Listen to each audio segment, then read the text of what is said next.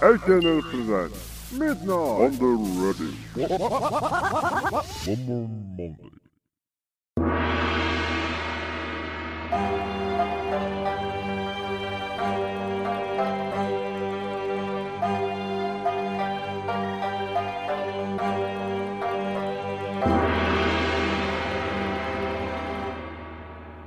まあ、宣言も明けまして、えーなお祭りとかさああいうなんかこうゴールデンウィークになった時の行楽地とかさ普段人間ってこんなにいたのっていうぐらいわさーって出てくるじゃん。今なんかそんな感じになっちゃってるじゃないですかか解禁解禁今日は今日はめでたい解禁日っていう感じになっちゃってるじゃないですか。うーん。今日は合体できるんだよみたいな。ねえそんな感じになっちゃってるじゃないですか。もう舞い上がっちゃって。もうああなってくるともうだんだんみんなもストレスを発散してきますからね本当にあの耳の病気も減ってくるんじゃないのかなと思うんですけど。あの私2年前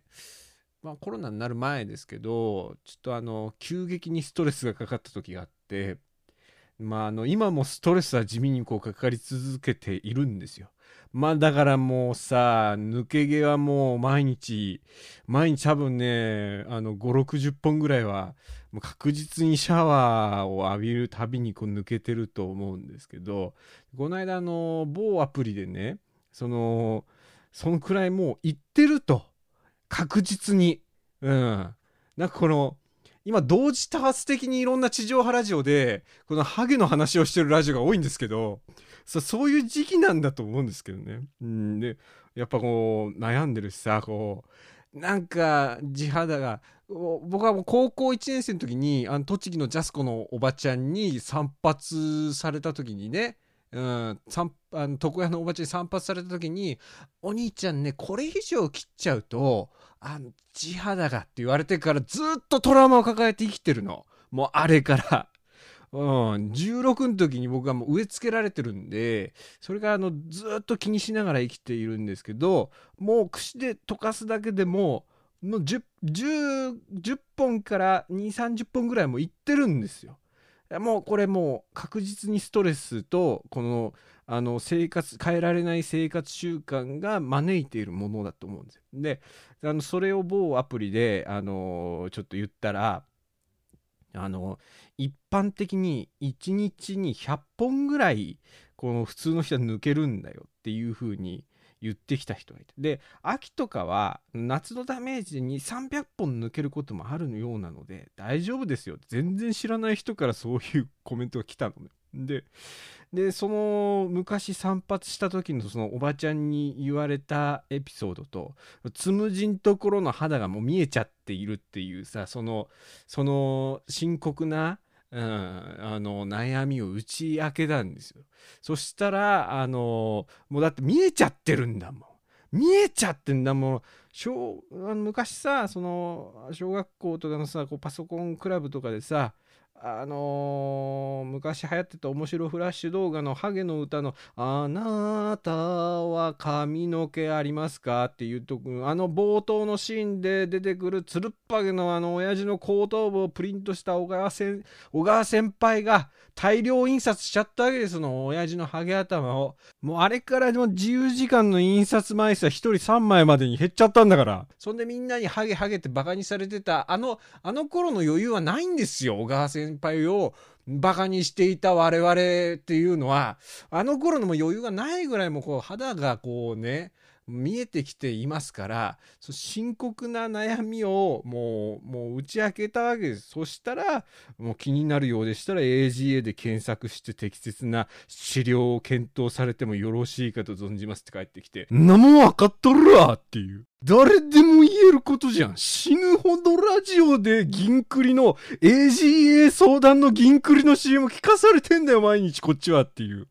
いやいや、なん、なんなんだあの、医者でもないのにさ、だそれ、そんなあなたの悩み深刻じゃないです。大丈夫ですよ。こういう解決法がありますよとか、だからその、いろいろさ、なんか、あの、語りたいおじさんが出てくるじゃん。その、専門家でもないのに。語りたいおじさんがこう湧いて出てくるの何なんだろうねあので語りたいおじさんにこう自分の悩みとかをこう返事すると途端に医者に行けっていうそのその乱暴な返し方？だったら語るなよっていうこっちはある程度真剣にねあのーフィナステリドとか飲んだ方がいいのかとミノタブとか飲んだ方がいいのかとかさ、うん、考えるじゃん。でもあのあれって飲んだらさ、めっちゃ抜けたりさ、こう、飲み続けないと、あのー、もう止まらないわけでしょ？あれもだから最終的に腹をくくって飲んでいかなきゃなんないみたいな感じじゃないですか。そうあとあの副作用で ED になる確率が1%ぐらいあるんでしょ？この間あの白山先生のラジオでやってたよ。あの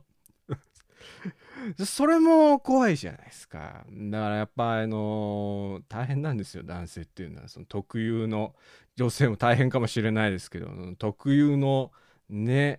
うん、やつがね来ますからねやっぱりね加齢とともにね。それも毛もあるしさまあまああの,、まあ、あの 2, 2年ぐらい前にストレスをこうめちゃくちゃ強いストレスを浴びた時があってそんでまあ、あのー、本当に話したい話題こっちなのになんでハゲの話になったんだろう、えー、突発性難聴になったことがあって、その時の話しようかなと思って。で、やっぱね、朝起きてね、なんか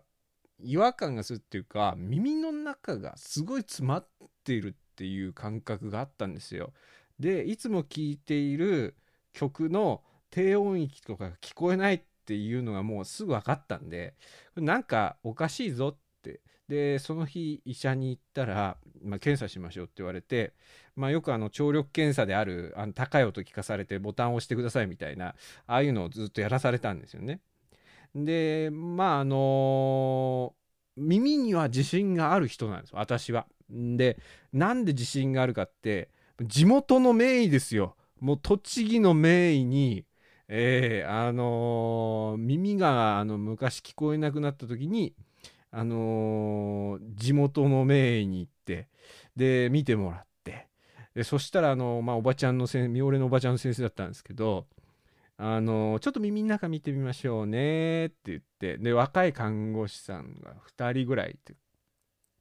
で、まあ、自分の耳の中をこうカメラでこうね見ていくんですけどモニターが映るわけですよ。横になってくださいとか言われてで自分の耳見ながらこうね耳の中こう進んでいくそのカメラの映像を見てるんだけどもう当時小学生か中学生だったか忘れちゃったけど高校生だったかな？なんかもうあのー、昔ねその見てもらってる時に「あらまあ!」とかってすっごいそのおばちゃんがなんかもうなんだろうねあのーなんかあの普通にスーパーとかに買い物行く途中でこうダーツの旅とかでやってきたイケメン俳優松坂通り見ちゃったみたいな感じのああいう感じのわーでわー見たことないくらい大きい大きい耳垢が集まってますねっていうさ。クソでかい耳耳クソがだから僕僕の人型の形した耳クソが中にもうつもう詰まるだけ詰まってたっていう。それ取った後に聴力検査したら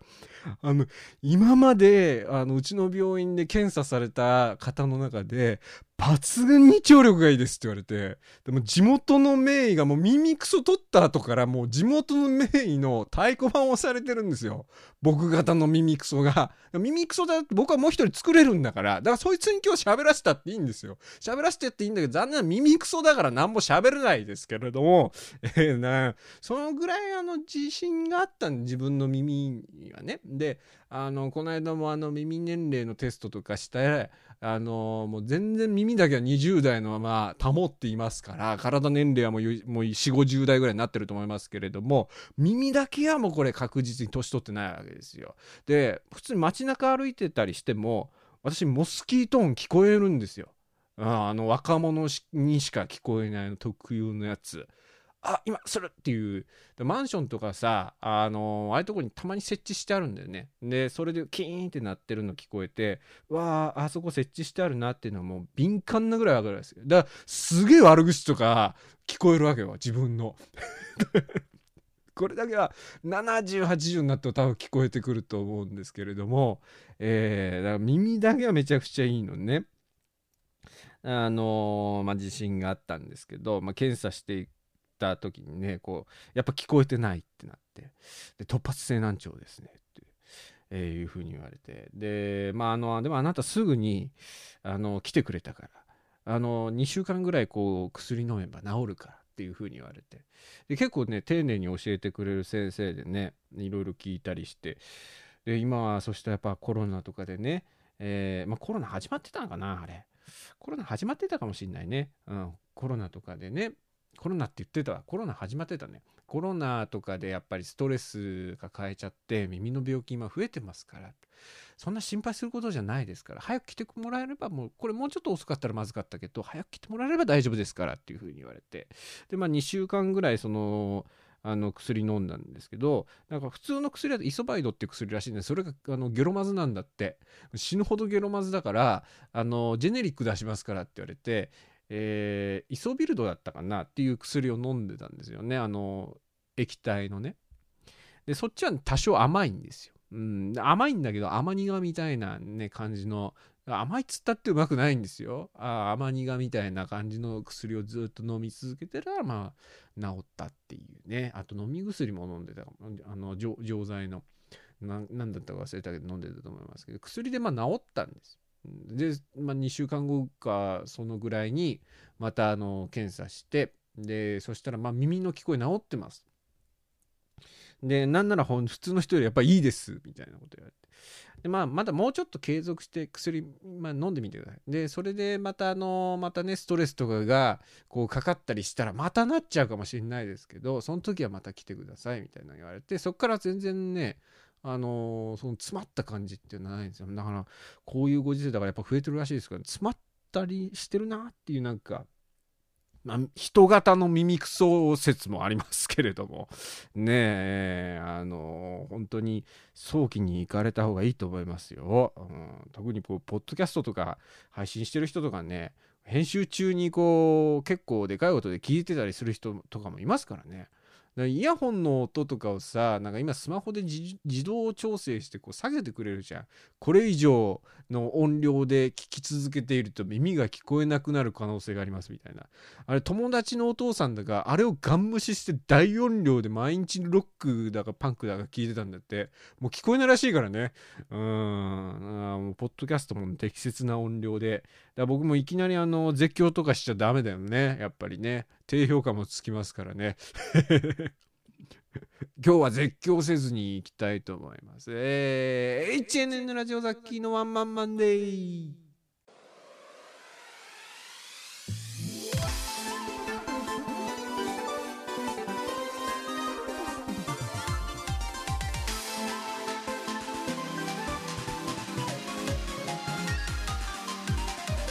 はい、ワンマンマンデー、えー始まりました。この番組は毎週月曜23時からお送りしております。深夜のぶっちゃけトークラジオ。あの、耳クソ型の僕が喋ってるというふうに皆さんの中では思ってると思いますけれども、えーあのーだからあの、もう、もう、もう一人ぐらいね、やっぱいないと、ラジオ回せないんですよ、もう。あの、私の生活サイクル的には。今もだからあのわかんないですよ。私が喋ってるように私が喋ってるって僕は言ってるけど僕が耳クソの可能性はもう一人の僕は実はねえ耳クソでここできている僕あれっていう もう一人の僕っていうのがいるかもしれませんから、ねえ今週も耳クソがお送りしようと思うんです。だもうもうワンサイクル貯めて3人ぐらいいると楽だなと思ってんでともう一人耳くそをこう生成するまでちょっと頑張ってみようかなと、えー何を喋っているのか分からなくなってくるやつですけれどもこれはね、えーまああのーこれ中身のない話をするとまたあの Apple Podcast のレビューの評価が下がりますから、えーあの前回のその放送を聞いていただいた方でつけてくださった方いたんですよね。星5ね。ありがとうございます本当に。でもこう星5に入ってる数と星3星星4星3星2っていうのが同じこう数しか入ってないんだよ。で星1と星5のこの両極端にこう分かれたこの Apple Podcast のカスタマーレビューの星のばらつき方みたいな感じがねもうこのラジオをもう極端に荒らしてるんですけどえー、あのベル8さんからベル8さんベル8さんからいただきましてありがとうございます、えー、ちょっとご紹介させていただきますね。0対100この作品はこういうジャンルこういうカテゴリーです。例えるならハギスです。好きな人は好きなんです。残念ながら好みでない方はお出口はあちらですので静かに退出ください。私は楽しみにしておりますということでいただいております。もうあの増物ラジオですから、えーあの、茹でた羊の内臓ラジオですから、えー、あの、スコッチウイスキーと合いますからね。だからもう、あの、皆さん、あの、耳からウイスキーを、トクトクトクトクトクってついで、で、あの僕はあの、毎週毎週、この、スコットランドのあの、伝統料理として、こう、ハギスを、毎週、あの料理して提供しますから、ね、それを食べて、あの、皆さん、あの、耳くそを、耳垢を育てようじゃないかっていうそういうラジオにしましょうね。このラジオはね、えー、えー、いいんですよ。もう僕らのような人間なんてクソを生成することしかできないんですから。えー、ブリブリブリブリブリブリブリ。説明しよう。タヌキンビーバーは茶山さんに亀甲縛りをされることでタヌキッコーマンに変身するのである。いのかしら？あれ？そんな早く逃して？何？何？何？何？昨日遅くまで資料作ってたからね。仕方ないよ。すごいやばい。あこれ亀甲縛り。牛能丸退屈日記。聞きなさい。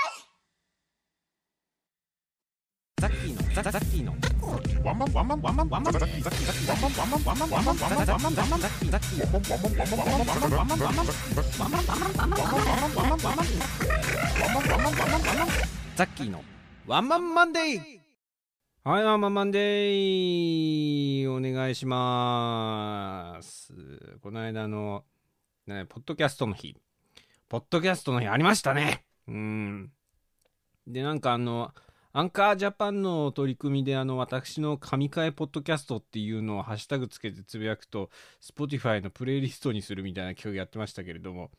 まあ、あのーいろいろつぶさに観察していましたけど、このザッキーのワンマンマンデーのエピソードを、あのーシェアして、神回ポッドキャストで、こう、つぶやいてくれた人は一人もいなかったね。あの誰にも勧められ、誰にも勧められないのか、神回が存在しないのか、ええわかんないですけれども、あの、なんかもう、家族と聞けない感じのポッドキャストやっちゃってるなっていう自負はありますけれどもね。あなんかそうやってみんなこっそり聞いてるらしいですから、旦那に聞かれないようにとか、えーあの、なるべくこう家族のいない時にイヤホンイヤホンで、えーだイヤホンで耳の穴からこうスこうスコッチウイスキーをトクトクトクトクトクってみんな多分してるんだと思うんですけど、えーあのーまあそんな感じらしいですからそういう声は聞こえておりますからねえーまあまあでも最そうですね。だってやっぱり最近だって女性の方が48%ぐらい聞いてますからね。男性もまあ増えてますけれども、えー前回前回紹介したよりは増えてますけれどもね。あとあの年齢層が高くなってきましたね。あ の今のワンマンのピークのその年代層は35から44ですから。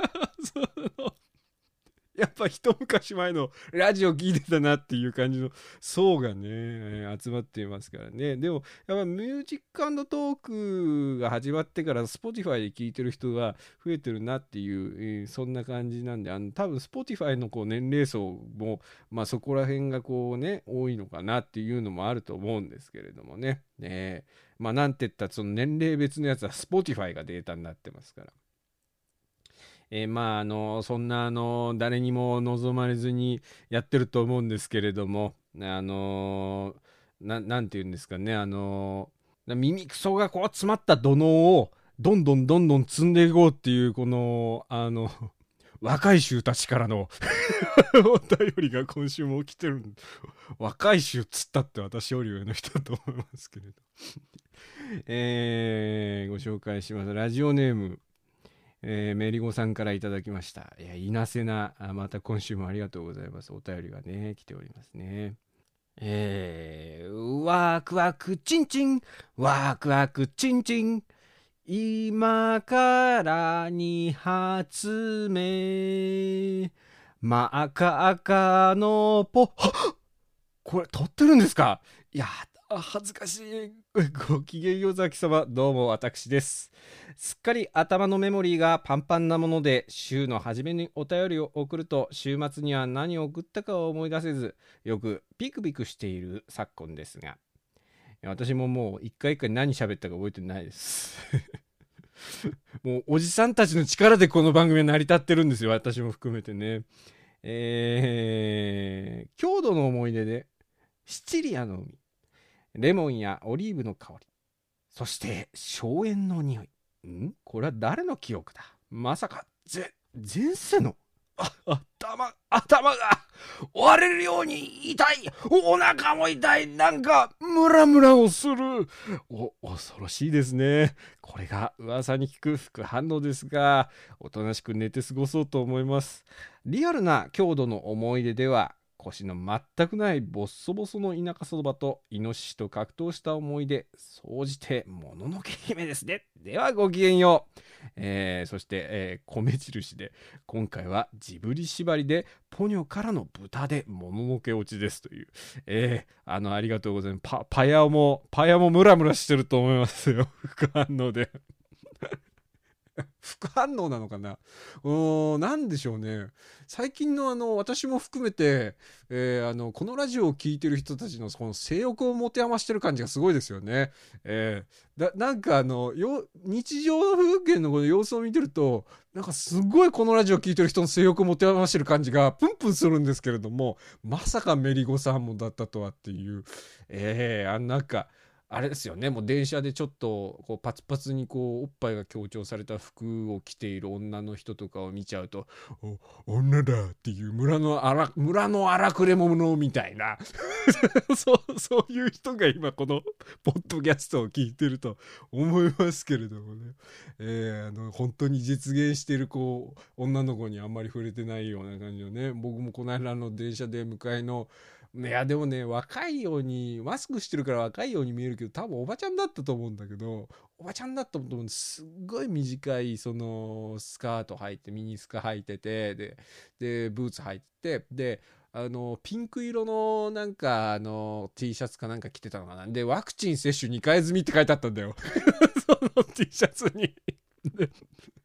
でもなんか足を組み替えたりしてるからあ見えそうだけど見えないみたいな感じでちょっとあのやっぱあのお女だって感じの人ですから私も今。ワクチンに通って副反応でお女だってなってますから、えーあのもうなんかねえーあの気持ち悪い感じでもう眼差しを向けてたんですけど、えーあのポッドキャストの本を読みながら読んでるふりをしてあのパンツ見えねえかなと思ってずっと見てたんですけど こうああの僕の方がこうやんでもねあのさ先にこう降りる感じになってで駅着いたと思ってで出ようかなと思って降りようかなと思ったらこう立ち上がったらその女の人がこうお女もういいか女だわ 女の女の人があのすごい勢いでこう立ち上がってで席を横に移動したんですよ。でその時に立ち上がる時に何だろうこう勢いつけて立ち上がったんだよね。だから足を一瞬上に上げてこう反動でお尻を上げて横の席にずずお席をずらしたっていうその瞬間に「あ見えたあほだよ!」っていう。い や今日今日叫ばねえっつったのに。ありがとうっていうね、えーそんな感じ。だからそれも込みではやっぱワクチンの副反応ですよそれは。ねえ本当にね。でで電車降りた後にねちょっとあのほっぺなんかつねってみてね。あ痛い痛い。ああ青色。夢だけど夢じゃなかった。夢だけど夢じゃなかった。っつってね。うん。あの私はトトロで締めてみたんですけれどもいかがだったでしょうか。続いて。ラジオネーム初代林家カウペさんからいただきました、えー今週のメッセージテーマ、えーザッキーさんこんばんは時が経つのは早いもので、えー今年も残すところ2ヶ月となりましたね残りの2021年もこのワンマンマンデーとともにかけていきたい所存ですさて今週のトークテーマ郷土の思い出ですかもちろんございます。私のふるさとでは毎晩、毎晩花火を打ち上げ、パレードを行う文化があり、来訪される方々はみんな口を揃え、わあ、まるで夢の国だと言っておられます。しかし、ことわざにもあるように、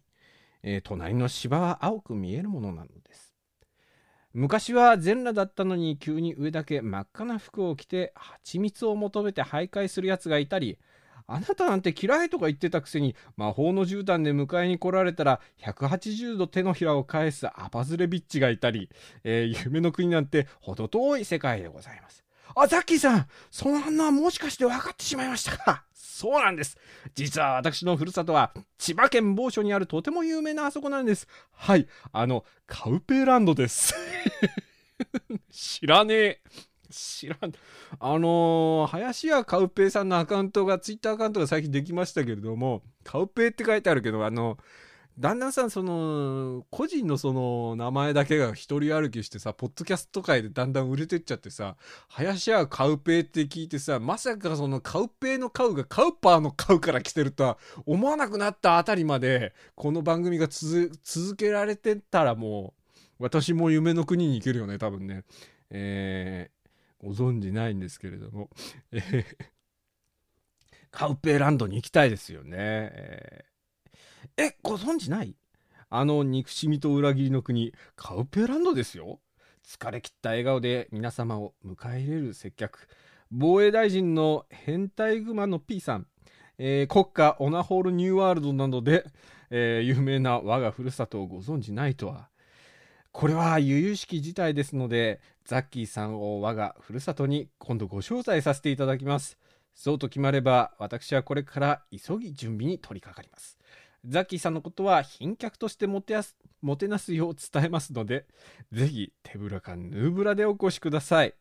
それでは国民の血税の限りを尽くしお待ちしております。すごいですよね。ふるさとの思い出っていう、この、あの、メッセージテーマに対して、片やジブリ、片やディズニーで攻めてくるっていう、この、素晴らしいですね、この、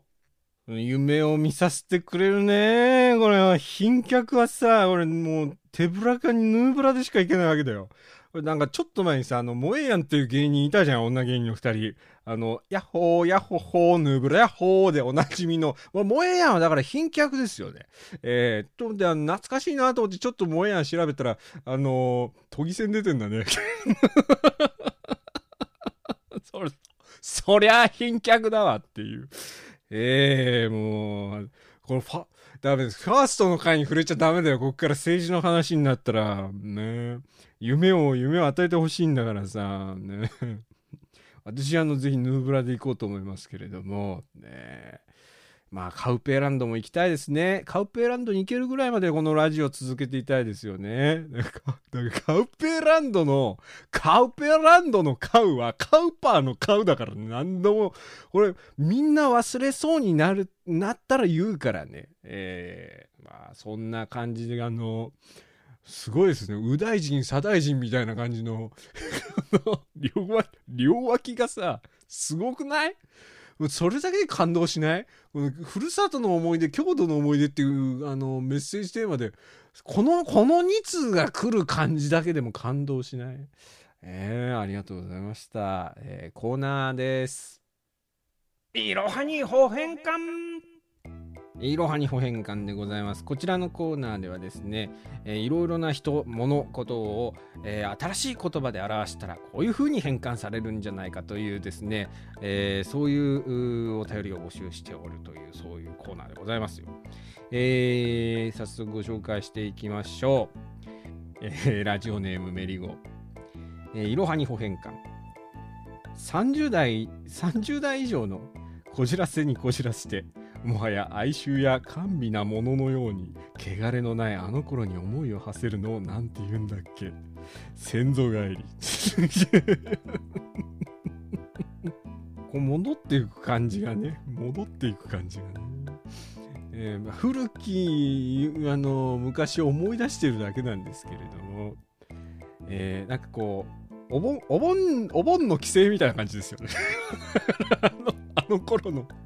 夏休みの思い出にこ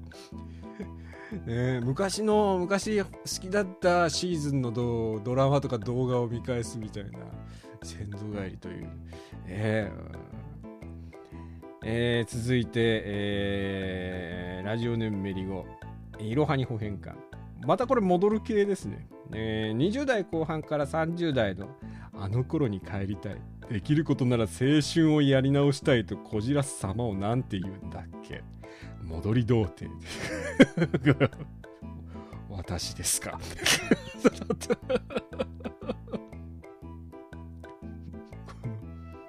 でここはまあの童貞つながりでまた来てますが、えーラジオネームメリゴ。いろはに保変化10代から20代半ばまでの童貞が抜けきらない状態をなんて言うんけ童貞もどき。一番この重なり合いがベン図で書くとさこの20代後半とこの20代半ばがスレスレの状態でこう重なってる感じのねで童貞もどきでありつつ戻り童貞であるやつっていうのが多分5人ぐらい出てくんじゃねえのかなという。そんなこのやっぱあの童貞概念はもうちょっと研究する必要ありますね。これね。えー、続いて。ラジオネーム。えー、三打席三因子。えー死ぬまで女を抱いてそうな安藤弘樹と布施明。これをなんていうのか。生涯現役、うん。えー続いて、えーラジオネーム、うん。えーダンコンバカ野郎。えー宮崎健介元議員二度あることは三度ある。不倫不倫のやつで。えー続いて、えーラジオネーム、えー海賊王に俺はなる。SNS で年頃の生娘のツイートに対してどんなメンヘラツイであっても全肯定してリプライに、えーとでリプライを飛ばしに行く男お近づきってうんいいですねえー続いてえーラジオネームメリゴえーどう考えても似合っていない服を必要にお似合いですよと客におすすめする行為をなんて言うんだっけ？ヨネスケ。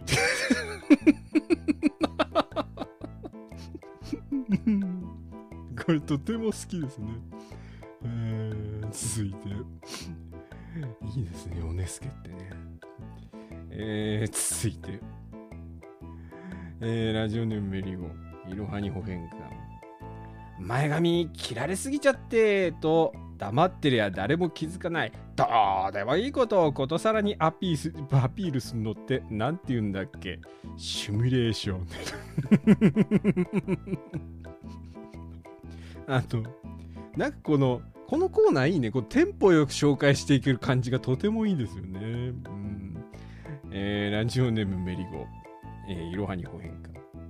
日中に LINE で不倫がバレ恐る恐る帰宅すると明かりのすべて消えた台所のテーブルにパートナーが静かに座って我が家を何て言うんだっけ。黒テント。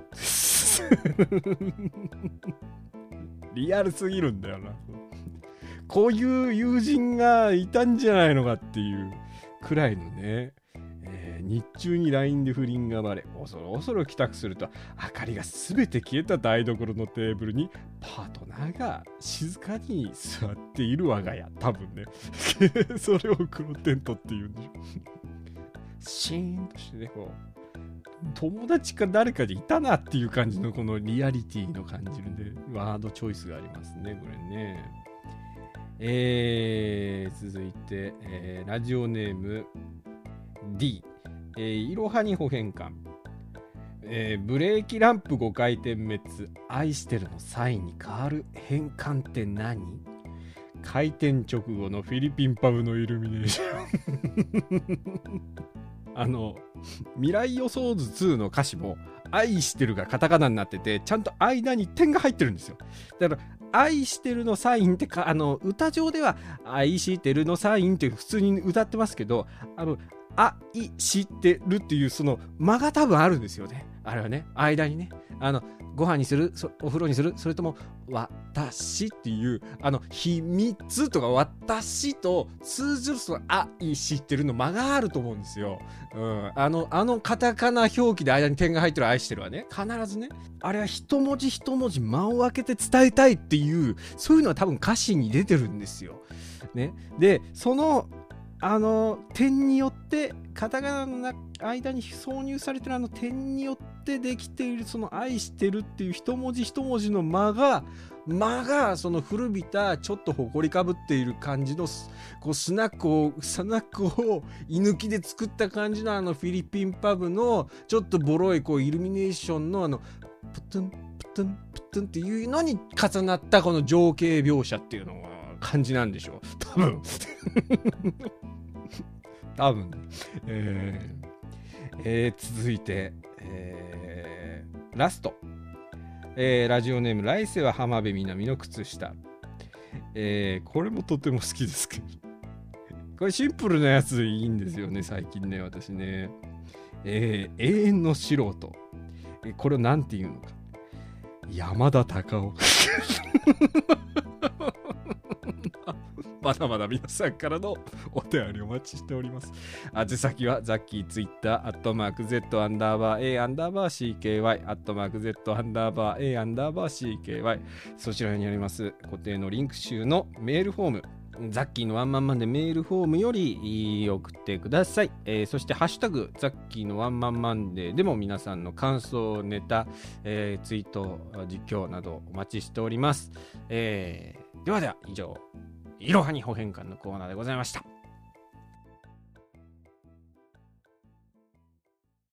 の、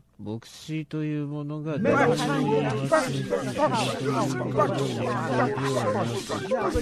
んなわけで、牧師は若者の全体を刺激するという結論。今のは非常に面白いですね。それではまた来週。この牧師討論会は、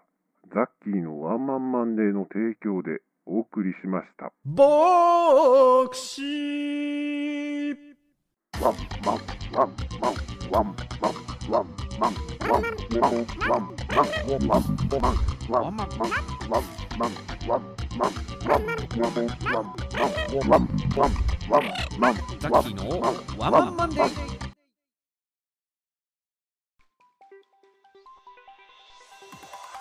はい、ワンマンマンデー今週も終了のお時間が近づいてまいりました。えー、10月に入った。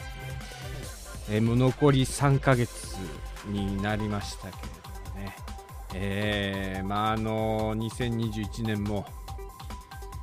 まあ私にとってあの耳くそを生成しただけの1年でしたからねあとあのハゲがちょっと進んだっていうまた 今日だって今日のあのあれですよ。あの本当はこれ30分で収めたいぐらいの番組なんですよ。なんだけど最近お便りの数が多いので40分か45分ぐらいの番組になってますけれどもあの今日の番組のその30分とか40今日40分ぐらいかな？あの番組の中で話した話題ってねあのーあれですよ。ストレスでねあのー耳の病気が多いっていうのとあとは個人的にハゲてきたっていう。ハゲて、まあ、ハゲは前からですけれども。ね生放送でこのワンマンマンで放送した時にずっとあの目に育毛剤をぶ育毛剤ぶっかけて目に入ったみたいなそういうやつをずっとやってた人ですから。えー、ああのだって次は植毛手術を生放送しようからね。ねこの番組、まああの過去の放送はすべて、えー各種ポッドキャストアプリの、えーアーカイブの方で聞けますのでぜひ過去の放送も聞いてみてください。レビューサブスクもお待ちしております。それではまた次回。この番組はザッキーとリスナー皆様の声でお送りしました。